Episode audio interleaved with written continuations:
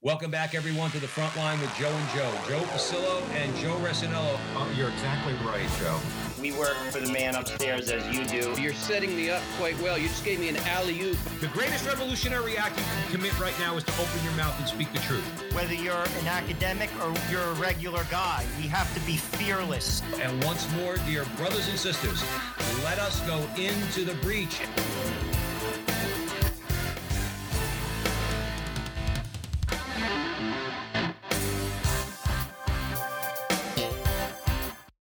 Hello again, everyone, and welcome back to The Front Line with Joe and Joe. Joe Pacillo, as always, joined by Joe Rasinello.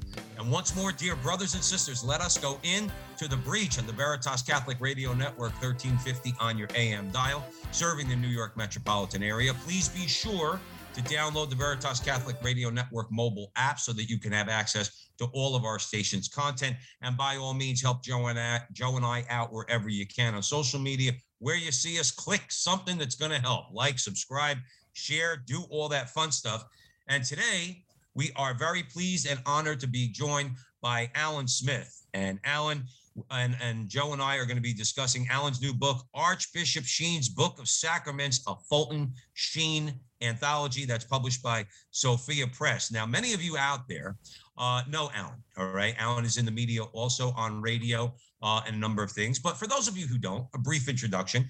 Uh, Al Smith is a husband, father, and grandfather who has served the church for fifteen years as a Catholic evangelist, radio host, writer, internet broadcaster, and retreat director. He's often featured on Catholic media, um, such as E W T N radio and television, Radio Maria, the Catholic Channel, Relevant Radio, and Shalom T V. He is also the founder and director of the Archbishop Fulton J. Sheen Mission Society of Canada, and has served on the board of directors of the Fulton Sheen Foundation in Peoria, Illinois, which promotes the cause of Archbishop Sheen's canonization. In addition, Al is also the founder and director of the Bishop, of Bishop Sheen Today, which is a media group responsible for promoting and, and publishing the works of the good Archbishop throughout the world. Al's award-winning website attracts millions year, and the publishing arm of his apostolate distributes dozens of Sheen titles to a worldwide audience. Now, if that was not enough, okay, uh, Al is a writer with Catholic Exchange Magazine and has produced three best-selling books distributed by Sophia Institute Press. Al Smith, welcome to The Front Line with Joe and Joe. Amen. Thanks for having me. The sun came up today here in Canada, and it's great to be uh, on your show. Excellent. Now we're going to start out with a prayer, because all good things start with a prayer, and this is a very good thing. In the name of the Father, Son, Holy Spirit, amen. amen. Remember, O most gracious Virgin Mary, never was it known that anyone who sought your help or sought your intercession was left unaided. Inspired by this confidence, we fly unto you, a Virgin of Virgins, our Mother. To you we come, before you we stand, sinful and sorrowful. O Mother of the Word incarnate, despise not our petitions, but in your clemency hear and answer us. Amen. Saint Dominic, pray for pray us. For us. In the name of the Father, Son, and Holy Spirit. Amen. Before we kick into it, we love Al, because Al is the everyday man. He's a pipe fitter. Love it. He also has a devotion to Saint Joseph and a devotion to Archbishop Sheen, of which I have a devotion to. Um, I've read a number of his books, um, and it is an absolute pleasure to have someone like him on our show. Uh, as some of our listeners know, we also have a presence in Canada on Holy Faith Media. Al is all over Canada, and he's a dear friend. Um, Al, just a good place to start the conversation. Um, what drew you to Sheen? I mean, clearly he's had a deep impact on your life. What was the impetus to, to you know, I, I often find that saints choose us. We don't choose them. What drew you to him? Well, and again, it, it's, um, I admit to people that I came uh, to Sheen later in my life. Uh, I was forty-eight years old when I read my first uh, Sheen book. Um, you know, many people have these stories of watching Sheen on television or, uh, you know, having encounters with his podcast or things, but uh, I didn't even know of Sheen uh, my whole adult life, basically. Uh, but then when I was forty-eight years old and my good wife and I were dropping our daughter off to a, a little small Catholic college. Um, my wife found in the used book pile at the uh, school uh, a book of Fulton Sheen's called Peace of Soul. And uh, so when we were driving home, she started reading to me this, uh, a few passages from this book, Peace of Soul. And the very first line of that book was simply, "Unless souls are saved, nothing is saved." And that got my attention. I said, wow, who preaches like that anymore? Like, unless souls are saved, nothing is saved. Like, you know, so because I remember being a teenager and a lot of my friends were evangelical and it was all about saving souls. And I just thought of that great energy that came from that. And so uh, when I came home, I said, you know, I'm going to give this uh, Fulton Sheen um, a chance. And so I went on the internet and started looking up his stuff. And I realized he wrote sixty-six books, uh, hundreds of videos on the internet, and I thought, wow. And then I started to watch a few videos, and I started to say, wow, this he's getting into my my heart and my mind. And uh, I picked up a book called Victory Over Vice, uh, a book he penned in nineteen thirty-nine, and it was like a good parish priest just came to my shoulder and said, let's talk about your sin. You think that you're so good and all this other stuff, but I'm going to show you that you uh, you struggle with all of the seven deadly sins, and I'm going to give, give you a remedy, a remedy, which is the seven last words. And I tell you, after reading that book, I was hooked, and Sheen had turned my heart to realize that I had offended God through my sins. And so I think a lot of us just go through our lives not really being sorry. We fall into sin. Uh, we go to confession. Uh, it's almost like we get a power wash and we think we're squeaky clean. Uh, but deep down, uh, again, I always like to say Fulton Sheen brought me deeper into the mystery.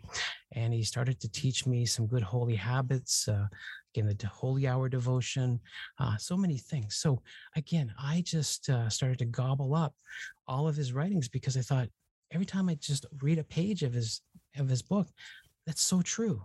That's so mm. true. And so I think this is what I found is that um, he can't steer you wrong. There's really nothing, um, you know, controversial in the sense of, um, you know, you know, it's solid Catholic teaching, and every one of his books had a imprimatur and a Neil Hopstad and stuff. So I don't know, he won me over. He won me over. And then just talking to my good mother, then she talked about how my dad is a convert to the faith because of Fulton Sheen. Uh, he's one of the many converts that Fulton Sheen brought into the faith, and and sometimes it's in the hundreds of thousands. So uh, I'm indebted to Fulton Sheen for my Catholic faith because my dad became Catholic, and then he married my mother. And so uh, I tell you, what a what a great story. So uh, that's my opening salvo there. There you go. Well, there you go. I, I mean, I, it's amazing when you think about it. Just just. How how far into the into the depths uh, American culture has gotten just in, let's say, for argument's sake, two or three generations. Joe and I, Alan, mentioned on the show all the time, people don't realize Fulton Sheen had the had the the hit show on, on of all networks. I believe it was N B C. Okay, correct. You could correct me if I'm wrong on that. It was N B C. And what was it, the late forties and the in the early nineteen fifties? The hit show on television. He'd get lynched at N B C today. In other words, they, they, they wouldn't let him walk through the, they wouldn't let him collect the garbage, um, you know, from their from their elitist offices and throw their garbage out. Yet he had the hit show. And as I'm glad you mentioned that, Fulton Sheen was not appealing only to a Catholic audience because, as you mentioned, he's responsible for for the conversions. Again, I, you couldn't possibly count it, but I would bet hundreds of thousands, if not millions of people uh, in America to the Catholic faith. Incredible, incredible influence. But yeah, just how far we've come. He, they, they, they wouldn't let him. They wouldn't let him take out the garbage at N B C now. Any right. comments on that, brother? Yeah, well, it wasn't N B C. It was, so he came on the Dumont uh, television network, and I believe it was an A B C affiliate um, in the okay. end. So big deal. But it's okay. They got the station. I apologize if people no. at N B C, but they still wouldn't let him. N B C now, they still wouldn't let him take out the garbage. I know, but I think what it was is, and they gave him what I call was a, there's an as a term for it, but they call it almost like a death spot in the sense that they thought, okay, we'll give you a try on this, but we're going to put you up against uh, Frank Sinatra, Jackie Gleason, like we're going to put you up against all the, the good guys, Milton Berle and stuff like that. And uh, but boy, his show took off. And even Milton Berle had to change his time slot because he didn't want to compete against Fulton Sheen. And of course, he won an Emmy for being the outstanding personality on television. And I mean, a classic line that he gave when he accepted the trophy, uh, he, you know, he just says, "I want to thank my writers, Matthew, Mark, Luke, and John." And so, you know, um, and, uh, you know, uh, Uncle Milty or Milton Berle would say, you know, he's got better writers than me. So, um, but he won America over, and not just America, but Canada and wherever his, um, you know, television show was, was viewed. So uh, I tell you, he had something, because I think deep in our hearts, everybody's kind of saying, I got this God thing. I got to work it out. I got to, I got to do something about it. And Fulton Sheen on television, just the title of the show, Your Life is Worth Living. Mm-hmm. You know, he's saying, you know, God has a plan for each and every one of us. And, you know, we're here to live our lives for God. And so uh, I tell you, he hit a nerve. He hit a nerve. And that's what was so beautiful about him. You know, it's funny. I'm glad you said that. You talked about the human heart. I think his appeal was just that. He appealed to the human heart of the every man, whether you were an intellectual or you were a simple person. It doesn't matter. God is there. And he spoke common sense. You see, that that appeals to people, because deep down underneath all the masks that people wear, that's what's there. And, and, and to be honest with you, and this is kind of where I want to like go with this question, it all came from one place: Christ. Sheen believed in prayer, daily prayer. And I want you to talk about this, Al, because I have seen this in action myself in my walk with the Lord. Going to Mass on Sunday is an obligation, but Sheen prayed a holy hour every day. He encouraged people to go to Mass every day. Why is that important? This is stuff that lay Catholics could do. I always say this: you can't give what you don't have, and it all comes from God, and Sheen got it from Christ, and he shared it. Speak about that. Why is it important? Right.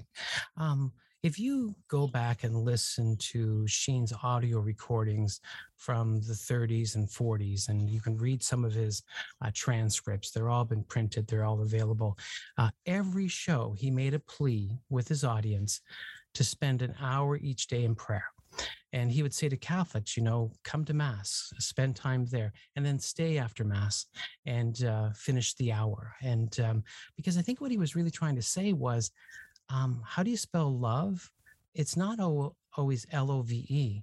It's T I M E, in that you need to spend time. Like, you know, how do you develop a friendship? Uh, do I just visit with Joe and Joe once a month?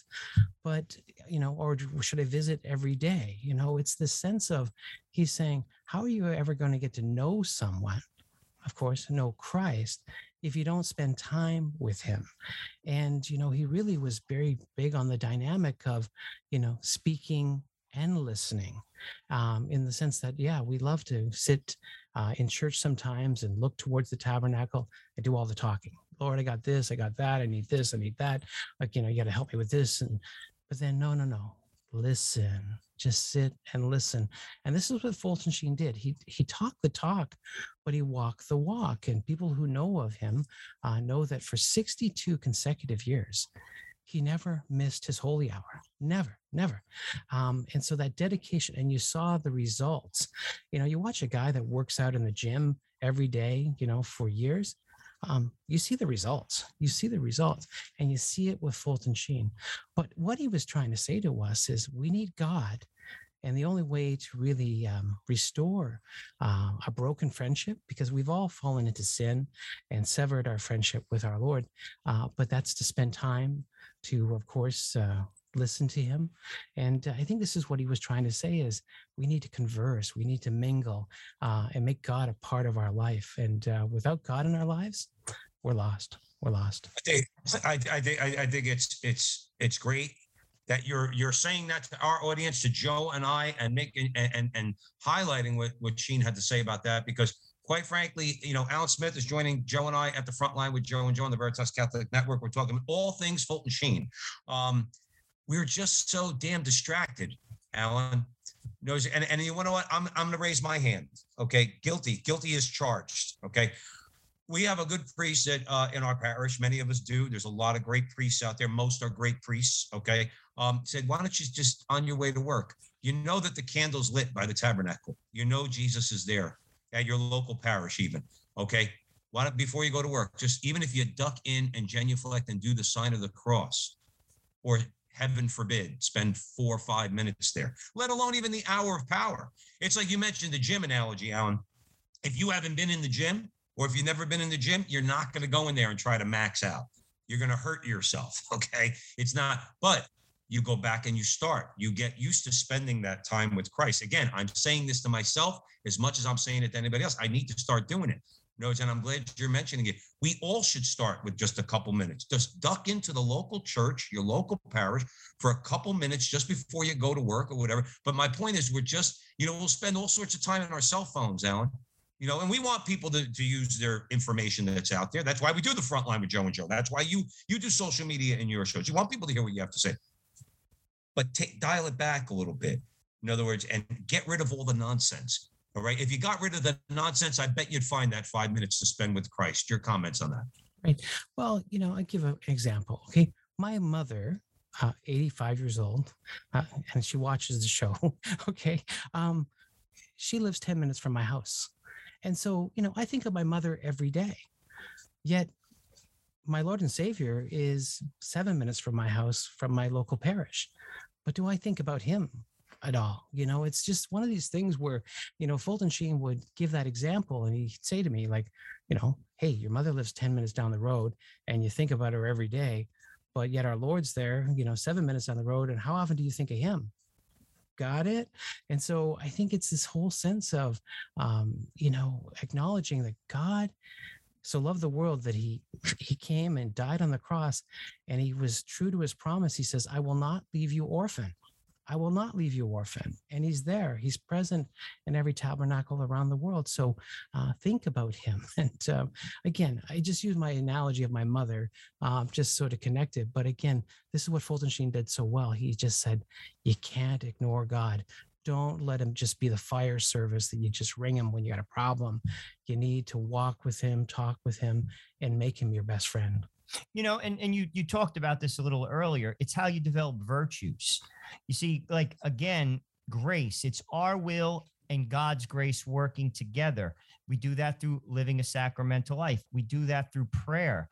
You know, no one is born holy. In fact, we're born sinners, and we need God. You see, society for two thousand years hasn't connected that. Like, like there there's a humility in what you're saying, Alan. I mean, really, because what it's saying is, I need you to do X. Fill me with your grace. And in doing that, we have to empty ourselves. You know, again, the, there isn't a connection. One thing I know, I know me, Al. I know who I am. And I know that without God, I can't do what I've been called to do. I can't. I can't. Mm-hmm. But that goes for everybody, everybody, you know, no matter if you went to Harvard or you went to McGill University, wherever you do whatever, or you're a simple person doing, you know, a simple thing, working at a supermarket. We need God. We're all broken. You know, like, man hasn't connected that dot. Fulton Sheen did. He was a brilliant man, by the way, went to fancy schools. He was smart as the day is long, but he understood the need to go to the well. Talk a little bit about that. Well, yeah. And, you know, I think it also comes, and I have to talk about his relationship with the Blessed Virgin Mary, um, you know, and it came naturally to him because his good mother, on the day of his baptism, took this little child, Fulton Sheen, and placed him in front of the statue of the Blessed Virgin Mary, and consecrated and dedicated his son to her care. And she told him that story always as a young child. You know, on the day of your baptism, I consecrated you to the Blessed Virgin Mary. And of course, he journeyed with her. And even during his first Holy Communion, he made a rededication to her. And uh, again, just think about that. He, he truly lived this, I got a mother in my life. Uh, yes, I have my biological mother, but I have this heavenly mother who cares about me even more than my own natural mother. And so uh, this journey of just trusting her, trusting her. And I think we miss out on this opportunity uh, so much to have a relationship with the Blessed Virgin Mary. And of course, he dedicated his priesthood uh, to her. And every Saturday he would offer mass, um, you know, in honor of her, asking her to protect his priesthood. So again, this journey comes in a very beautiful way in that he showed us the way of companionship. That is not just a relationship with Christ. You have his mother. Um, and of course, he would always point to those words from the cross, "Woman, behold your son. Son, behold your mother." And at that moment, we became children of Mary. We had a beautiful spiritual adoption happen. And so, uh, and of course, he reminded that, but again, he lived it. And every book he penned, he dedicated to the Blessed Virgin Mary. So again, that example alone, I think, just uh, speaks volumes. And if only we could just uh, pick up a little bit of that, uh, our lives would be so much better. Um, I, let's let's take that perfect segue, Allan, into your book, okay? Because for this, the journey, the road, all right, whatever word you want to give it, you need the sacraments. We try to, Joe and I try to say all the time, Joe and I are not, we talk about politics, we talk about culture. Our ultimate goal is we want people to come into the Catholic Church. Why? Because it benefits us? No, because it benefits them, benefits the, the convert, because we have the grace of the sacraments. And Allan Smith is joining Joe and I at the front line with Joe and Joe on the Veritas Catholic Radio Network to discuss his new book, Archbishop Sheen's Book of Sacraments, a Fulton Sheen anthology. So speak, if you would, Allan, to how Christ himself instituted each sacrament. Right. Yeah. Now, I will hold up for those who are watching, um, you know, on Uh, social media. This is what the book looks like. It's uh, a very beautiful design, of course, Christ's baptism in the River Jordan. Uh, but again, we all, uh, I like to say, need a guidebook, a handbook. And I believe every uh, Catholic home should have a book on the sacraments, uh, because I think we, we've kind of lost, um, you know, if we were ever asked, um, you know, what are the sacraments? I think a lot of us would fumble uh, giving the answer. But uh, to answer your question about, uh, you know, speak about how Christ instituted each sacrament.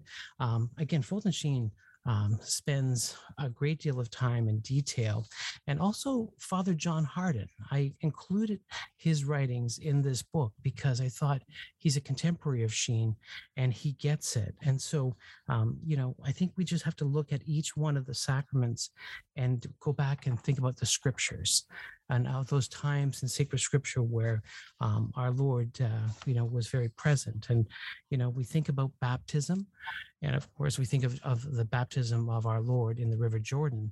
And of course he, um, you know, again, instituted this sacrament because, you know, not only did he talk the talk, the talk, he walked the walk. Um, and of course, those words to Nicodemus. And, um, you know, I think what I love about uh, this baptism, when he said to Nicodemus, um, you know, our Lord used the strongest language. And he said to him, unless you are reborn of water and the Holy Spirit, you shall not reach the kingdom of heaven. And so, you know, baptism is so important. And, uh, you know, I say to people, that's where the graces are infused, you know, and I think of those great words that we heard from God, the Father himself, you know, uh, this is my beloved Son in whom I'm well pleased. And, and Fulton Sheen, you know, mentions that, you know, those same words are said when we all get baptized. Um, you know, God the Father is saying, this is Joe, my beloved Son, in whom I'm well pleased.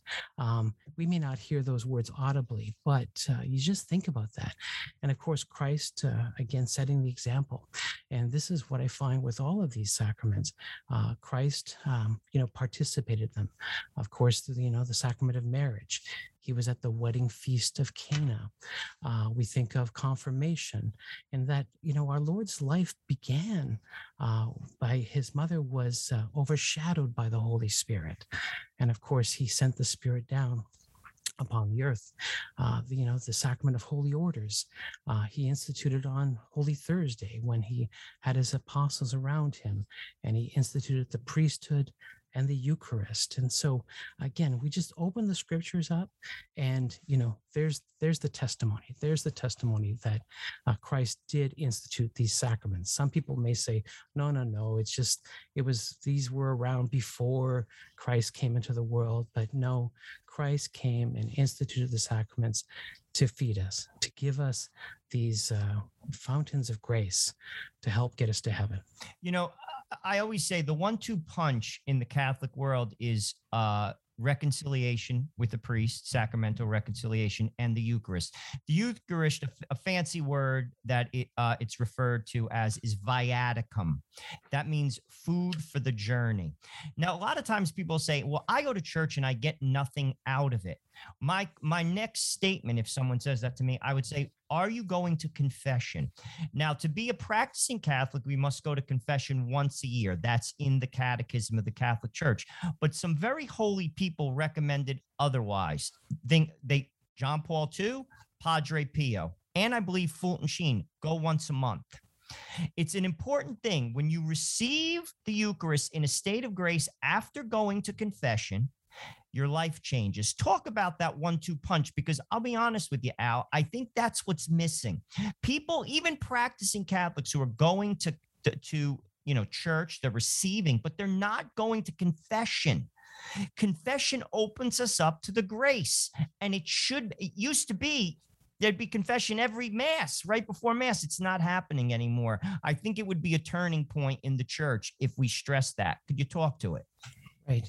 You know, I think when I think about penance uh, and confession, I mean, the Lord led by example on Calvary. Those beautiful words, Father, forgive them, for they know not what they do. I mean, he was crying that out to the whole world, um, and to say, you know, remember these words. And I think this is the whole idea. We don't even think of forgiveness, you know, and we never want to especially look inside of our souls. Uh, Fulton Sheen in this book uh, stresses the examination of conscience uh, to make that a daily holy habit, to reflect upon your day and, uh, you know, through the lens of the gospel. And how many of us do that? How many of us even spend a moment doing a daily examine? And of course, this is what he was trying to say to us. But again, he was pointing to the scriptures often throughout this, this book. You know, when you think about the Eucharist, I think of this one line, you know, from the Gospel of John, unless you, unless you eat the flesh of the Son of Man and drink his blood, you shall not have life within you. Strong language, strong language, you know, and I think uh, these are the whole, th- you know, we have to take so seriously, because Fulton Sheen was a scripture scholar, and he never missed that opportunity to uh, tie the scriptures in with his lessons. So when teaching about the sacrament of penance, of course, all the scriptures on forgiveness and mercy, teaching about teaching about the Eucharist, all of these great passages about Christ saying that you need to eat my flesh and drink my blood to have life within you. And I think this is what people don't understand, the importance of receiving the Eucharist. And um, again, as often as possible, because it is the source and summit of our life. Um, it is the spark. It is the, you know, I think this is where I think we've lost our passion. Uh, a lot of us, uh, our passion for the Eucharist. I think, think of the forty hour devotions we used to have and Eucharistic processions. And we all know about the studies about people not believing, um, you know, in the real presence, but uh, Fulton Sheen just made sure he nipped that in the bud um, and just brought us back. And of course, used the scriptures as uh, a basis for his teaching. One thing I liked um, when I first, When I first heard of Fulton Sheen was from, from actually was I had maybe heard his name, but I uh, learned a little bit more about him when I in the nineties when I was uh, at the time wasn't exactly the most practicing Catholic, if you know what I mean, and that's put it mildly. Um, but I was opening my ears and opening my heart, and I was listening to the preaching of um, Father Carrapi, and I remember he was big on Fulton Sheen talking about prayer, talking about sin. And this is the reason why I'm bringing it up. And Joe mentioned the one two punch. You know, there's a problem, Alan, um, and maybe in, in thirty seconds you could um, talk to it, is that we modern culture, modernism, call it whatever you want, doesn't believe there's anything to be sorry for. We have thirty seconds before the break. Right. Yeah, no, he, Fulton Sheen would say the greatest tragedy in the world is the denial of sin. we, we all think we're immaculately conceived. And so we've buried our conscience. And so, uh, again, it is what plagues society. Uh, we think we're all without sin. And yet Fulton Sheen uh, reminded us uh, kindly and gently, Uh, no, uh, your soul is in peril and you need to work on it. And of course, I think he had a great uh, message, because people, of course, would just line up for the confessions after listening to him. He would touch their heart and stir them. So uh, hopefully our listeners uh, will get to confession too uh, after listening to this little talk. Absolutely. It's a must. It's not, it's not, a lot of people say, well, oh, you're being so judgmental. What do I have to, I'm not being judgmental. There's grace there. Go get it. Being offered to you, go get it. Somebody gave, well, had a gold bar in there, you'd go and get it. And what you get with grace is infinitely more valuable than a gold bar. All right, so let's take a quick break here at the front line with Joe and Joe, Joe Pacillo, Joe Rasinello. Very pleased to be joined by Allan Smith, discussing his new book on Fulton Sheen, Archbishop Sheen's Book of Sacraments, a Fulton Sheen anthology. You're listening to us on the Veritas Catholic Radio Network, thirteen fifty on your A M dial. So stick around. We're going to take a quick break. Don't go anywhere. Hey, you know about our Veritas shows, right? All five? It starts every Sunday at five p.m. with The Frontline with Joe and Joe. Their guests include the biggest names in the Catholic world, and Joe and Joe talk to them from the perspective of the everyday Catholic. Every Wednesday at noon, you can catch Let Me Be Frank. This is your chance to hear Bishop Frank Caggiano talk about spirituality, church news, and fun stories from his Brooklyn childhood and his life. Thursday nights at eight o'clock. That's when you can hear It's Not That Late with Liv Harrison. It's a late-night show on Catholic radio, and Liv mixes faith with humor, games, and dynamic interviews. There's a double dose of shows on Friday. First, at noon, it's Restless. It's four millennials talking about, well, life as millennials in today's crazy world. Yes, it's possible to be young and Catholic. Then, at twelve thirty on Fridays, you can hear The Focus on Veritas, where Peter Sonsky puts the focus on good works and the good people doing those works. Those are the five Veritas shows, and there's more on the way. Stay up to date at Veritas Catholic dot com or on the mobile app. Welcome back, everyone, to The Front Line with Joe and Joe, Joe Pacillo and Joe Rasinello. And man, are we in the breach, because we're talking about Archbishop Fulton Sheen with Allan Smith, and we're discussing Allan's new book that's published by Sophia Press, Archbishop Sheen's Book of Sacraments, a Fulton Sheen anthology. With that, I'm going to hand it over to Joe Rasinello, and we are going to continue this very, very fruitful conversation. Al, Joe P. Uh, mentioned in your bio that you served on the boards of the Sheen Foundation in Peoria, Illinois. For those who don't know, that's where uh, Sheen uh, came from, Peoria, Illinois. And you also were uh, involved in his cause for canonization. We're close with the Franciscan Friars of, of the Renewal, and I believe Anthony Apostoli, God rest his soul, was uh, wasn't he in charge of that uh, process? You you could tell me probably better right. than I. Yeah. Let me give you just a bit of a, a backstory. Yeah, please, because um, I know yeah. there's a lot going on with it. Right. And so I think, you know, we'll go right from the beginning. Okay. So in nineteen seventy-nine, Fulton Sheen dies. And, um, you know, my Italian and my Latin isn't that great, but what is that thing? Is it? My uh, English isn't great, Al. Yeah. Santo subito. Santo subito. Yeah, that's right. Yeah. Okay. So they were crying that already. Like, you know, I mean, he, uh, th- the good Lord took Fulton Sheen away, and they were already crying, make him a saint, make him a saint. And so, you know, twenty years goes by, and then a good group of people from New York say, you know, we got to do something about this. We got to start his cause for canonization. And I know it was, I think, Gregory Ladd and uh, Mister Hickey. Uh, and of course, they approached Father Apostoli and said, you know, can we work on this together? And so they went to Cardinal O'Connor in New York City and asked Cardinal O'Connor, would you be interested in sponsoring the cause?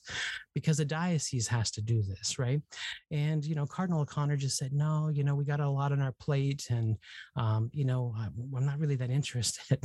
And yet, so they said, okay. And so they went to Rochester and asked the Bishop of Rochester, would you be interested in doing the cause, because he served for three years here as a bishop? And uh, they said, no, no, um, no. And so, of course, then they approached Peoria, and Bishop Jenky said, yeah, he's a Peoria boy. He came back and visited every year in Thanksgiving for his priesthood, and he's got family there. It's, uh, again, just makes sense. And so Bishop uh, uh, Jenky went to Rome and filed the papers in two thousand two, and the cause began. So uh, you receive a title, Servant of God. And so that was Fulton Sheen's title for almost ten years. And over the years, what a diocese does is they collect evidence. And uh, I know in two thousand eight, um, the cause, again, Fulton Sheen's cause, they put it together this crate of every one of his books, every one of his videos, everything that Fulton Sheen ever wrote or said, they shipped it to the Vatican for the theologians to look over. And so they looked over that for a couple of years. And then, you know, in two thousand twelve, uh, Bishop, sorry, uh, Pope uh, Emeritus Benedict the sixteenth declared Sheen venerable. Uh, and basically what that says is he's worthy of imitation. Uh, we can venerate his writings and venerate his life because he lived a life of heroic virtue. And so it was a great day, you know, that stamp of approval to say, you know, Fulton Sheen has arrived. He's now Venerable Sheen. And so now the Vatican says to us, okay, well, if you want to move farther, um, you have to present some miracles for us to scrutinize and look at. And there was this beautiful miracle that happened in two thousand ten. Uh, a family, um, uh, the Engstrom family, um, you know, uh, gave birth, the mother gave birth to a stillborn child. And so, of course, they called the paramedics and uh, tried to resuscitate this little boy. And he was actually dead for sixty-one minutes. And um, all the time, the mother is just pleading with Fulton Sheen, you know, just say, please save my baby. And of course, the phone chain, the, um, you know, just the group of people praying for Fulton Sheen to intercede. And so um, after the paramedics had worked on this child and the uh, doctor came into the room to actually write a death certificate. And at the sixty-first minute, this child came back to life. And uh, you would think, you know, what kind of brain damage, what kind of suffering, you know, you think if you're without oxygen for three minutes, let alone sixty-one minutes. And yet this child recovered. And so uh, the miracle is, is that the child came back to life. Uh, but the second miracle is that the child is normal and uh, is thriving and surviving.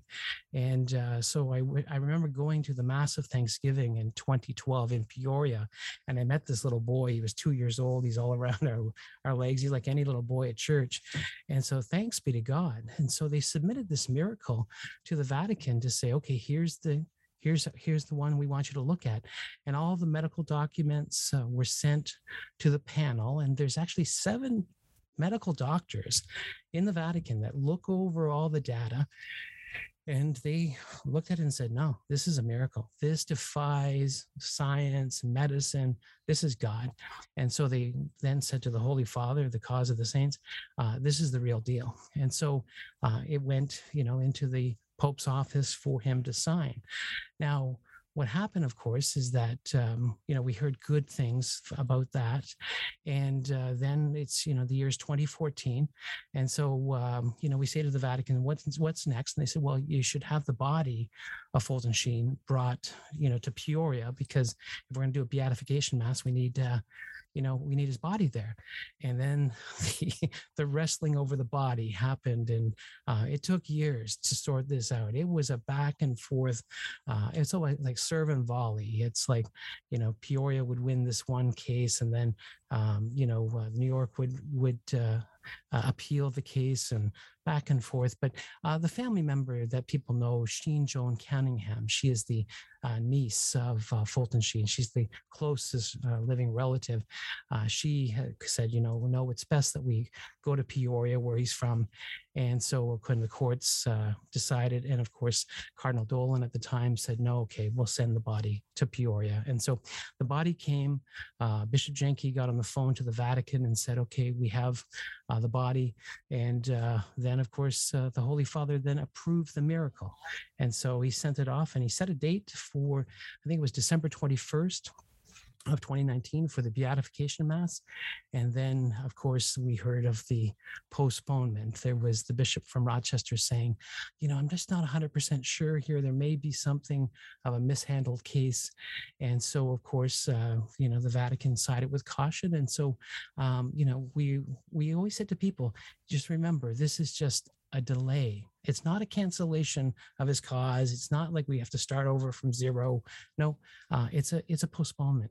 And uh, we and of course we we know that Fulton Sheen um, is impec- impeccably clean. Like we we vetted all of these things years ago uh, during his cause. And so uh, I always say to people, be assured that a new date is coming. And uh, you know, just I'm in constant communication with uh, the good folks in Peoria, and uh, they're just waiting for the Vatican to set a new date, uh, because we haven't heard. You know, there's the statute of limitations in New York State and all these things, and you know, it's been two years now, and uh, again, no bad news, nothing controversial, and so uh, I, we we believe the coast is clear. So now we're just waiting for that date, and as soon as we get that date, we'll tell the world. And so I always say, you know, um, we, we're spoiled. We're spoiled as Catholics because John Paul the Second, he was fast-tracked. Mother Teresa, fast-tracked, you know. So we're so used to saints being fast-tracked. But if you look at the church history, it takes hundreds of years sometimes. Yeah, so, yeah. Um, you know, I always we're, like say, you said, Alan, we're a little, we're a little spoiled in that regard. We need, I'm glad you mentioned that. Some of our greatest saints took, Joe, yeah. correct me if I'm wrong, centuries. Uh, you know, saints that we pray to routinely. It wasn't Santo Subito when it came yeah. to them. Um, you're listening to The Front Line with Joe and Joe, Joe Pacillo and Joe Rasinello. And we're just so very honored to be joined by Allan Smith. And we're talking about all things Fulton J. Sheen, particularly Allan's book. Alan, I'm going to have you mention it at the end, but you can mention it also now about where people could buy your new book, Archbishop Sheen's Book of Sacraments, a Fulton Sheen anthology. We know it's available uh, at Sophia Institute Press. Where else can folks find I, I mean, you can find it wherever Catholic books are sold. I always like to support our local little retailers, those mom and pop stores. Uh, they can order it in and, you know, have it available to you. Of course, there's always that Amazon thing. You know, I mean, it's everywhere, right? And so one thing about Amazon is you can buy it uh, in twelve different countries. It's all it's global, you know, so it's beautiful that way. And people sometimes purchase the book through my website, Bishop Sheen Today dot com. And uh, there is, it's an absolutely gem. It's a resource library of every video Fulton Sheen ever made, uh, every audio reflection. Uh, again, we have a whole book section where the most popular titles are. Uh, so again, if you want to spend some time just falling in love with Fulton Sheen, go to Bishop Sheen Today dot com, and there you'll see everything. So, and it's, uh, again, priced, it's all free. I'm, I'm thrifty, right? So if I can get some free videos, some free audio, and even some free downloadable books, I'll take it. So uh, Bishop Sheen Today dot com. If you, thanks now, for giving me the, the shameless. No, no, absolutely. And, and and thank you, by the way, for the update for our audience at the Veritas Catholic Network on the uh, on the process, on the beatification and the canonization process. With that, I'm going to hand it over to Rasinello. Another book that I think is very important that we should talk about, one of which I have read, um, it's Three to Get Married. Very important. Why is it important? Because marriage and the family is under attack in the world. This is irrefutable. I mean, irrefutable. It's a reality everywhere, whether people aren't getting married or, frankly, they do get married and they don't live a sacramental marriage. That book highlights many, many important things. I think it's very relevant today, and many people should take it up. Again, the name of the book is Three to Get Married by Archbishop Sheen. Alan, what is the most critical spiritual strategies for married couples, particularly Catholics? I know that book lays it out, but, you know, just to give a couple points for our listeners. Right. Yeah. And, you know, it was so important to include this book, Three to Get Married, in this anthology. You know, it's Sheen's nineteen sixty-two book on the sacraments and his nineteen fifty-one book, Three to Get Married. And I will tell you, my my parents read this book in nineteen fifty-seven when they were getting ready to be married, and it helped them immensely. It's a great uh, roadmap to have before you. So at least you now have uh, a guidepost to live your married life. And this, you know, the spiritual strategies that Fulton Sheen offers, I think every one of the chapters is like, um, you know, a, a lesson plan, you know, how to, to approach motherhood, uh, the gift of children. But, you know, I think there's four main elements of that book. And I always say that Fulton Sheen uh, starts off right away and says, it takes three to get married. And I, I think this is the most critical st- strategy that I just say, it, it hangs, everything hangs on it. Three to get married. A man, a woman, and God. And you have to have God in this mix, or uh, let's just say it's going to be a, a harder journey. Uh, so that whole idea, three to get married. And I think that's what couples, of course, they always want the beautiful day and all this other thing. And they just kind of think, we'll wing it. But unless you put God in the mix, um, you're going to have struggles. You're going to have struggles. So that whole idea, three to get married. And he begins with the first six chapters talking about sex. And of course, you know, it gets everybody's attention. You say that word, of course, that everybody's all ears. But he was really stressing to say, remember, don't base your marriage on sex alone, because if you do that, once the sex dries up, then all of a sudden you've got all of these divorces, irre- irreconcilable differences. So uh, Fulton Sheen didn't mince words. He warned people about, uh, again, sex, its right place in marriage. Uh, we know it's unitive, it's procreative, but still, I think it was, he wasn't afraid to talk about sex. And I think that's one of these spiritual strategies too, is to say, you know, don't let that be the focus of our marriage. We need to get God as the focus. And, um, you know, he talks about the mystery of marriage. And I think this is one thing that I think as couples, especially holy couples that I meet, um, you could see they get it, that they they get this this spiritual side. I, I like to say, you know, my wife and I live Nazareth. And uh, when you think about Nazareth, they had this mystery of the child with them and uh, their prayer lives, all of these things. So um, again, Fulton Sheen was is saying, remember, there's the spiritual side of your marriage. And this, this I mean, a lot of times you read these pages and you go, this is so true. Like when he talks about a woman with child, remember, she's not only carrying a child, she's also ch- carrying the soul of that child. And so when my wife was pregnant for the first time, I was in awe of, wow, she's got a baby. A baby in her body and a soul. Like this is, this is, it's almost trippy, right? But it's just so profound. And this is what Fulton Sheen was trying to say. Remember, this is going to be a mystery and there's going to be deep, deep stuff uh, throughout this process.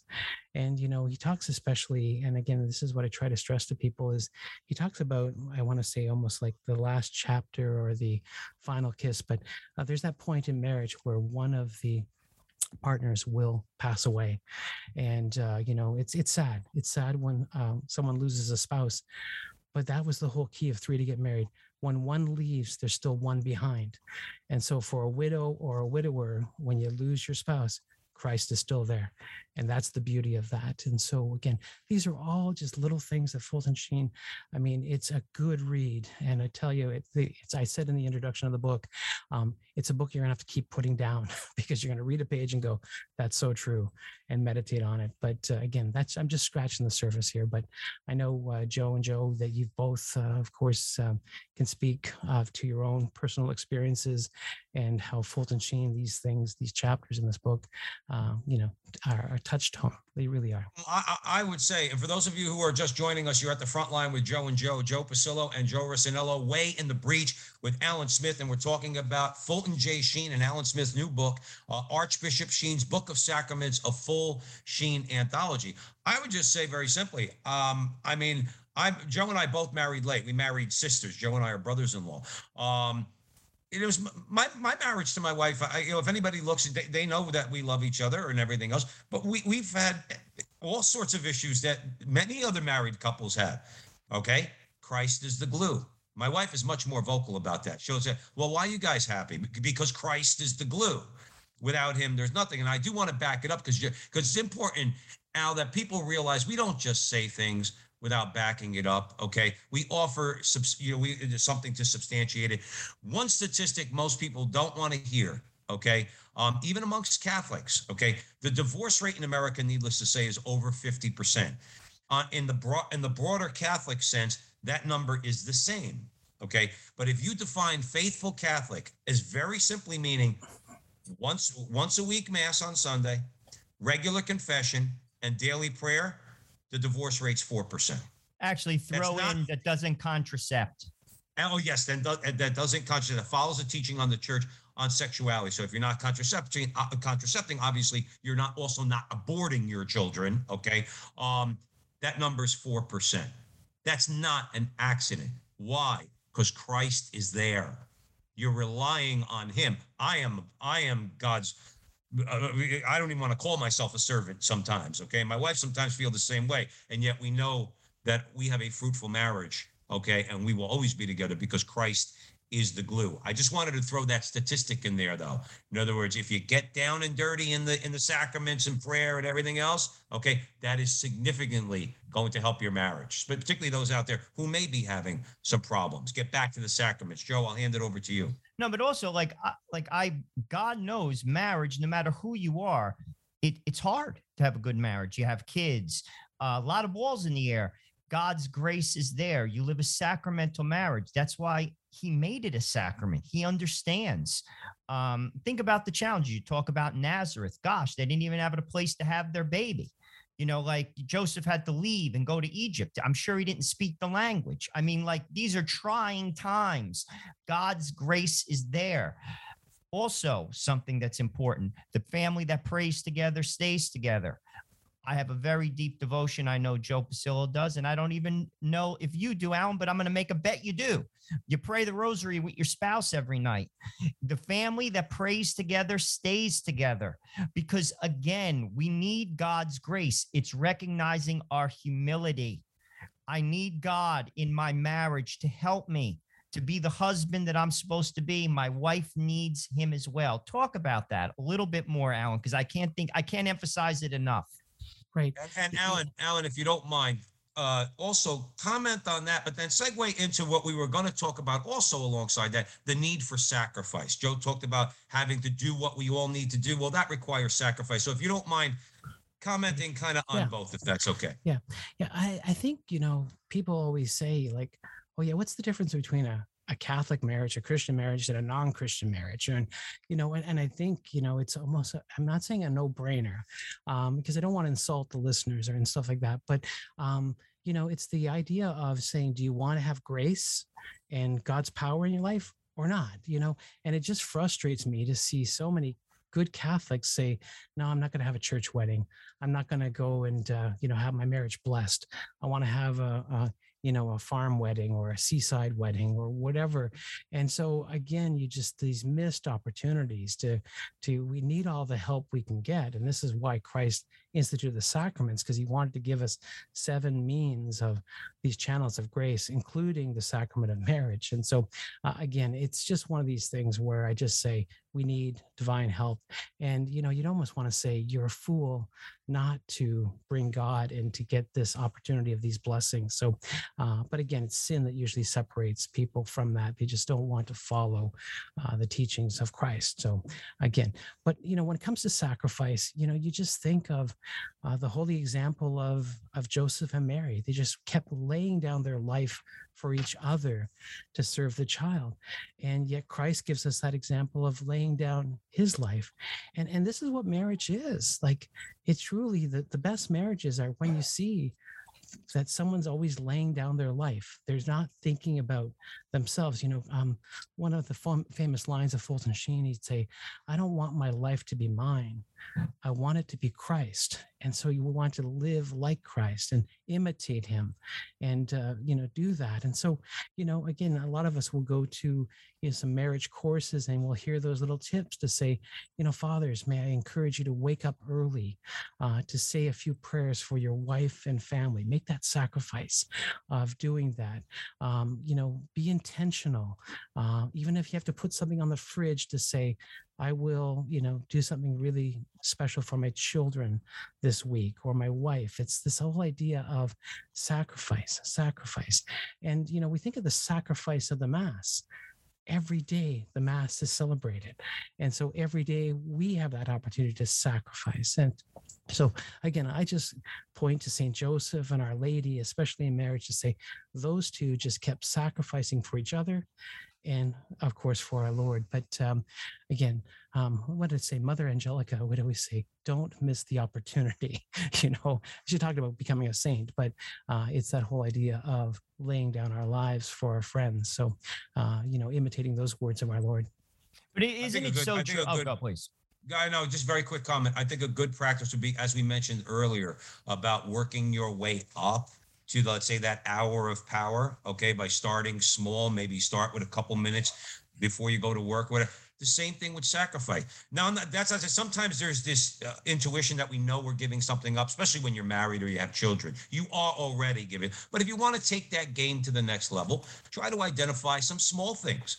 Just some small things. Just start out small. And again, it's the mustard seed. The Lord will take it. And he'll, you know, he'll blow it up into the biggest tree.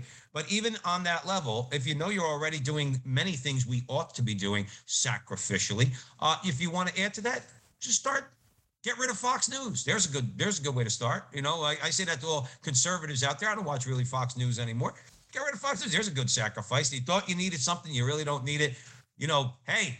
Read uh, read uh, uh, Archbishop Sheen's Book of Sacraments, a Fulton Sheen anthology. That'll spend, that's a lot of the time spent much more productively than if you watch Sean Hannity. I just wanted to throw that out there. Joe, let me hand it over to you. But I mean, Christ's whole life was was sacrificial to the very end. I mean, we're all called to white martyrdom. That's the road to heaven and the, the mystery of, of the Nativity, which is in the Joyful Mysteries, the third. Lets us meditate upon that. This is the witness to the world. You mentioned before the show, you know, Alan, that you, you're a blue collar guy, you're a pipe fitter, and you, you also are an evangelist. Well, that's very similar to Joe and I. We work, and then we also do this, but our witness to the world, because man believes what he sees, is our sacrificial life. It says that I not only speak about Christ, I live what Christ taught. This is what I think the world is lacking. People ha- haven't met Catholics, enough of them. And what I mean by that is someone who's walking it. Joseph and Mary walked it. You know, we have to meet these people. God knows we're supposed to be those people. Talk about that, Alan, because I think that's another key to spreading the faith, one that'll be very efficacious. Right. I think of the example of my parents in that my father left the house early every morning to go to mass before work. And we knew our dad was at mass. And then, of course, my mother would go to mass uh, a little bit later and bring as many children as she could. Uh, I'm one of twelve children. I'm a blessed soul. Oh, and my I, Lord. I always say I'm a well-adjusted child, right? Um, uh, you know, again, there was just so many blessings. But the mass was just a lived example by my parents. Um, that that alone taught me volumes, to the point where when I was older and I even had my own company, I made sure that I went to mass each day before I went in to my truck and to the world of pipes, because I knew it was an example to my children. My children were seeing their father go to mass and uh, start his day with prayer. And of course, that speaks volume in my three adult children who uh, I like to say are imitating their father because of that example. But it's still this whole sense of the community sees you. And so when I go into people's houses, you know, and I'm talking to them, you know, I can share with them, well, this is what I do. I, we still pray the rosary uh, as a family at night. And uh, and everybody remembers, oh, yeah, we used to do that years ago or stuff. And, you know, I started my day off with mass and talk about the readings or whatever. But it's this whole sense of not being ashamed to say, um, you know, I'm not a, a, afraid to be accounted uh, or, like I say, called out, but to, uh, as the scriptures say, to bear witness and to have words to say. Uh, but again, these holy little things that we can do uh, just to lead by example. And, you know, I say to every parent, your children are watching and your community is watching, because the neighbors are watching you and how you conduct yourself. So we all are ambassadors of Christ, uh, and we need to realize that. But again, it's those little Little, little things that make a big difference. Alan, we have about two minutes left. And I, as always, you know, we have on someone like you, Alan. We know we could go for about five hours. So there's a lot that we didn't get to. So hopefully we're going to have you back. I, I am curious, though. You know, uh, Joe works in New York City. I work in New York City. We live in New Jersey. Um, and a lot of people, like, they look at New York as being a godless pagan place, probably because it is. Okay. But there's many, many, many very good people in New York City, very, very holy people in New York. Uh, you you came to New York uh, a couple of years ago. You uh, you were in Queens. You stayed in the Bronx up on one thirty-eighth Street. Um, tell us a little bit about the reception. We have a couple minutes before the end of the show. Uh, what was your reception in New York um, and the message that you were bringing? Well, you know, I was well received. I mean, I was nervous, right? You know, I'm from a sleepy village in Canada. So, of course, you know, I'm, I'm staying in the Bronx now. My friends say, oh, that's Fort Apache where you stayed, you know. And, you know, again, to me, once you're in New York, it's just like any big city. It's busy. Uh, there's lots of characters, you know, there's lots of activity. But I was there to preach the gospel. And so uh, a good group of priests invited me in to speak to the university students. And uh, so, you know, we had fifty uh, university students from the area come and listen to a few Fulton Sheen reflections. I talked about Calvary and the Mass. Um, I gave a talk to the men called Priest, Prophet, and King. Where do I begin? Because we all need to live our, our priesthood, you know, our, our baptismal calling to become priest, prophet, and king. And, you know, I talked about the cross and the seven last words. And, um, you know, it's a, it's really um, a freedom. You know, Fulton Sheen was a freedom fighter.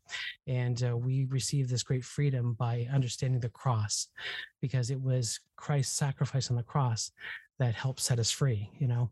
And of course, the message that he gave from the cross, the seven last words, is a sermon that I think we all need to just meditate on uh, more and more. And of course, that's why I put together the book, The Cries of Jesus on the Cross, years ago, Sheen's writings on the seven last words. And so I shared that with the young people. So uh, well received. And uh, I tell you, um, you know what? The faith, it, people are hungry for the faith all over North America. And there was a good pocket of hungry souls that came to listen to the message of Fulton Sheen. So uh, they treated me right. They fed me well, and I didn't go away hungry, and uh, got back safe to Canada, but loved my trip to New York. And uh, the Yankees were winning uh, in baseball, like they always do, it seems. So well, that, uh, that, that puts the, that puts the Bronx in a good mood, yeah. At the end of the day. So at least you were probably safer than you normally would be. Um, and that's great, Allan. That really is. Um, truly, you know, to spread the word, to get it out there. I mean, you know, for, like I said, you know, th- th- doing these shows, doing these interviews, Allan, for me, I know I can speak for Joe, they're as educational as they for us as they are for, for our audience. So we really appreciate you coming on. Allan, where can people buy the book um, and see uh, any of any other information uh, that you could give to our audience, where they could find you? Yeah. Okay. Um, Sophia Institute Press, uh, of course, carries uh, the three anthologies that I put together and a number of other books penned by Archbishop Sheen, and they can be found on the web at Sophia Institute dot com. So again, Sophia Institute Press. And then there's my website, Bishop Sheen Today dot com, and I named it Bishop Sheen Today because we need Bishop Sheen today. So uh, easy to remember.